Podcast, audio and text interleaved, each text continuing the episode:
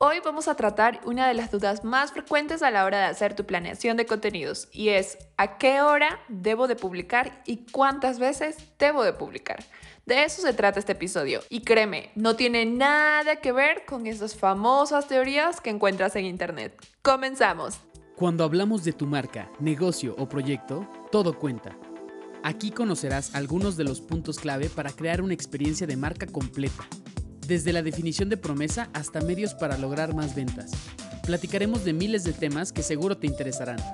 Acompáñanos en un diálogo breve, casual y divertido, pero que nos tomamos muy en serio. Te damos la bienvenida a tu podcast. Todo cuenta. Hace algunos días atrás tuve un live en conjunto con Rebeca Alarcón, mi prima, y una de las preguntas que más realizaron fue cuánto y cuándo debo de publicar en las redes sociales de mi negocio. Y una de las cosas primordiales que debes de saber es que todo eso que ves en internet sobre las mejores horas para publicar son muy generales y enfocadas en el horario de conexión mundial. Es decir, que esto no nos va a asegurar que ese sea el horario de conexión de tu público objetivo. Y sí, sé que repito muchas veces que es muy importante tener claro quién es nuestro público objetivo y con esto construir a nuestro consumidor ideal porque es la única forma en la que sabremos, además de sus necesidades, sueños y prioridades, sino que también con esto tendremos un acercamiento más preciso sobre sus horarios de consumo y con esto quiero hacerte un ejemplo. Digamos que tienes un gimnasio de CrossFit si tienes un gimnasio de CrossFit y tu público objetivo son mujeres y hombres que les gusta el CrossFit, pues debes de aprender a ser un poco más precisos. Es decir, ponerle un nombre, en qué trabaja, qué es lo que le gusta y qué hace en su tiempo libre. Todo esto nos ayudará a imaginarnos cuándo son sus tiempos libres y que les permite estar conectados a las redes sociales o al Internet. Si me preguntan a mí en este momento, me imagino que Juan, porque así se va a llamar el chico que le gusta el CrossFit, trabaja en una oficina de 8 a 5 pm. Su hora de comida es de 2 a 3 de la tarde y él es de los que prefiere hacer ejercicio en la mañana. ¿Qué significa esto? Que es muy probable que sus horarios de consumo de Internet sean las mañanas muy temprano o en las noches. Y es que de acuerdo al contenido que quieras publicar, puedes definir a qué hora lo vas a hacer. Por ejemplo, si es una receta para la cena sobre las calorías que debes de consumir si hiciste esta o la otra rutina, yo lo publicaría tipo 1 o 2 de la tarde para que cuando esté a la hora de la comida pueda verlo y tenga el suficiente tiempo para querer adquirir las recetas y poder hacer el platillo. Si es algo sobre desear buenos días o una rutina sobre cómo estirar cuando te levantas y te duele el brazo, la pierna o alguna otra parte de tu cuerpo de acuerdo a la rutina que generó, pues yo lo publicaría de 5 o 5.45 de la mañana.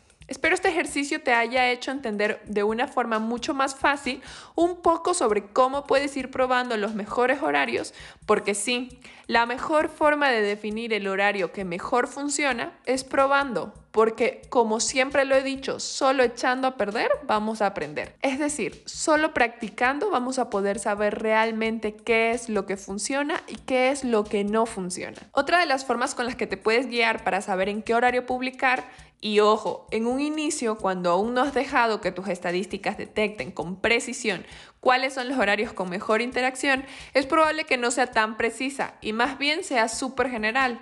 Y sí, revisar tus estadísticas de Instagram y Facebook te ayudarán mucho a poder definir cuándo los usuarios se conectan más y a poder tener una idea para empezar a probar qué horario es mejor. Es muy funcional estar revisando las estadísticas, pero te recomendaría realizar la primera técnica que te mencioné sobre tu público objetivo y construir tu buyer persona. Con esto resolvemos la primera pregunta. Ahora vamos con la segunda. ¿Cuántas veces a la semana debo de publicar? Bueno, esto también depende de cuál será tu objetivo y además de esto, qué hace tu marca y qué plataformas usarás.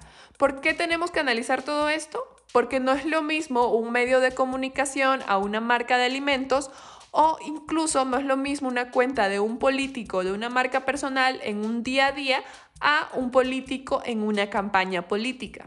Mi fórmula secreta para definir cuántas veces debo de publicar es calidad siempre gana a cantidad. Y sí, probablemente pensarás, pero si recién empiezo, ¿cómo le hago? Aún no sé qué es lo que funciona y es verdad. Por ello, incluso a mis clientes, cuando llegan conmigo, lo primero que les voy diciendo es que deben de estar evaluando cada una de las cosas antes de empezar a definir la cantidad de publicaciones. Así que ahora te voy a compartir algunos puntos que nosotros tomamos en cuenta al momento de querer definir cuántas publicaciones son las que necesitan nuestros clientes. La primera, no trates de perfeccionar los contenidos. Si eres un emprendedor, antes de invertir en grandes cantidades de videos súper producidos, empieza con pequeños videos, incluso algunos caseros. De esta forma, tal vez puedas sacrificar un poco la calidad de la producción, mucho ojo aquí, pero esto no quiere decir que la calidad del contenido tenga que verse sacrificada. Recordemos que el qué es lo más importante, luego podremos definir el cómo. Es decir, siempre tenemos claro qué es lo que queremos comunicar y luego podemos definir el cómo lo vamos a comunicar. El segundo punto, si tienes contenido de calidad para crear un contenido diario para cada una de tus plataformas, excelente. Si no lo tienes, trata de darle un aire y juega con tus diferentes plataformas. Por ejemplo, si tienes Instagram y Facebook, define publicar en Instagram tres veces a la semana y en Facebook cuatro o viceversa. Esto lo puedes definir y dependerá de acuerdo a las estadísticas y dónde está tu público objetivo. El punto es jugar con las plataformas y con la diversidad que puedes encontrar en el objetivo de cada una de ellas. Tercero, si quieres contratar a un profesional antes de invertir en muchos diseños para publicar todos los días, aprovecha tu presupuesto y mejor invierte en publicidad y así poder llegar a más personas y a nuevos clientes. Cuatro, si tu cuenta tiene que publicar todos los días, tres veces al día, ya sea que sea una campaña política o un gobierno o medios de comunicación, a menos que uses la plataforma de Twitter, que su característica principal es la inmediatez, procura en redes como Facebook o Instagram darle al menos dos horas de tiempo para que logre tener un alcance mucho mayor y no se conflictúe con las otras publicaciones que necesitas hacer. En resumen, la calidad siempre ganará sobre cantidad. La cantidad puede variar sobre lo que hace tu marca y cuál es su giro de negocio. La tarea de hoy, y sí, como en todas las sesiones hay una tarea, es que empieces a definir a tu consumidor ideal para que de esta forma puedas crear una estrategia de contenidos que conecte con ellos y puedas saber publicar en los horarios en que ellos más se conectan. Si no sabes por dónde empezar, recuerda que este 4 de julio tendremos la segunda edición del workshop online Dale personalidad a tu marca. Aquí, a través de plantillas y casos prácticos, podrás ir paso a paso construyendo el perfil de tu público objetivo y de acuerdo a esto, crear una estrategia de contenidos para las redes sociales de tu negocio o marca personal.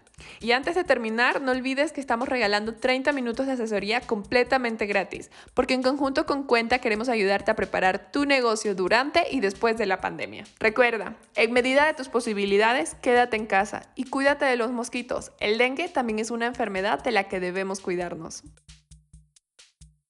Sigue con nosotros para más información. Conecta con nuestras redes y cuéntanos sobre qué quieres conocer más. Muy pronto estaremos de vuelta para compartir más contenidos estratégicos. Recuerda que a la hora de comunicar y construir una experiencia de marca, todo cuenta.